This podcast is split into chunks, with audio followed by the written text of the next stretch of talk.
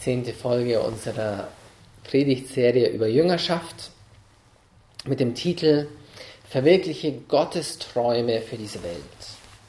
Manchmal denken wir als Christen und besonders wenn wir als Jünger dieses Abenteuer der Jüngerschaft in der Nachfolge Jesu eingehen, dass wir von den Umständen trotzdem immer irgendwie gehemmt werden. Und ich möchte allen zusprechen, sei kein Opfer deiner Umstände.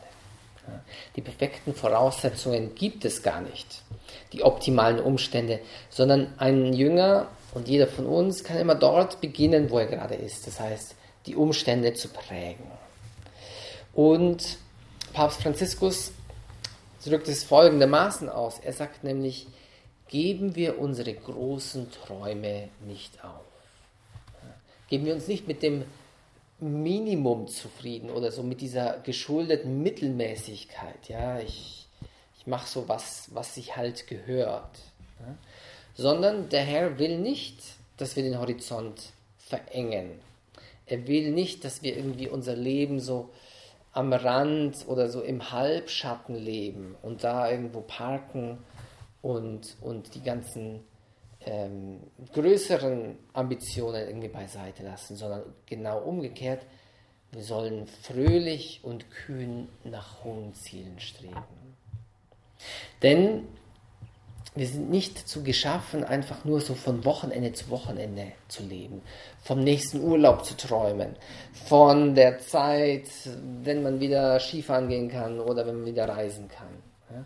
sondern wir sollen Gottes Träume für diese Welt träumen. Das Leben ist einfach eine Zeit wichtiger Entscheidungen. Und nicht nur wichtiger Entscheidungen, sondern soll, es soll eine Zeit sein maßgeblicher und ewiger Entscheidungen. Denn wenn ich banale Entscheidungen treffe, führen die zu einem banalen Leben. Und große Entscheidungen, kühne Entscheidungen, großzügige Entscheidungen machen das Leben groß. Und Papst Franziskus sagt auch noch eine interessante Sache. Er sagt nämlich, wir werden in der Tat zu dem, was wir wählen. Im Guten und im Schlechten. Also wenn ich mich entscheide zu stehlen, dann werde ich ein Dieb. Wenn ich mich entscheide, an mich selbst zu denken, dann werde ich ein Egoist. Wenn ich mich entscheide, aggressiv zu sein, ja, dann, dann, bin ich gewalttätig. Ja? Wenn wir uns entscheiden, Stunden mit dem Handy zu verbringen, dann werden wir abhängig. Ja? Also du wirst das, wozu du dich entscheidest. Aber das gilt auch im Guten.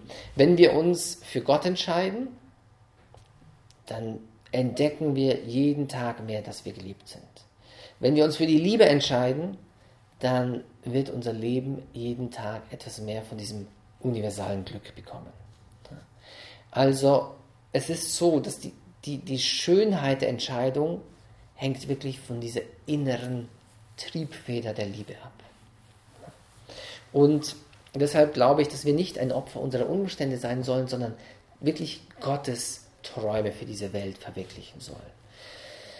Jesus weiß natürlich, dass wir gelähmt und verschlossen bleiben, dass wir gleichgültig leben, aber wenn wir unseren Blick nach außen richten, dann werden wir davon befreit, von dieser menschlichen Tendenz, dass wir uns immer wieder in uns selbst verkrümmen, dass wir immer wieder in die Gleichgültigkeit fallen.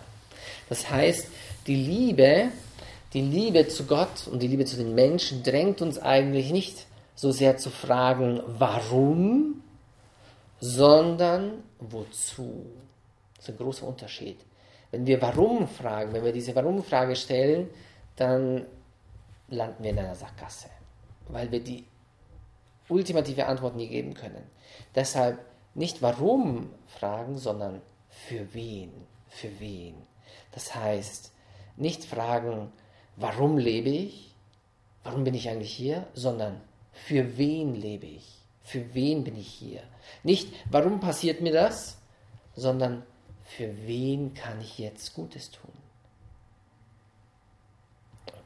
Nicht fragen so, wie, ja, für, für wen soll ich das alles machen? Ja, nicht nur für mich, sondern diese Entscheidungen immer wieder nach außen tragen, unseren Blick immer wieder nach außen richten.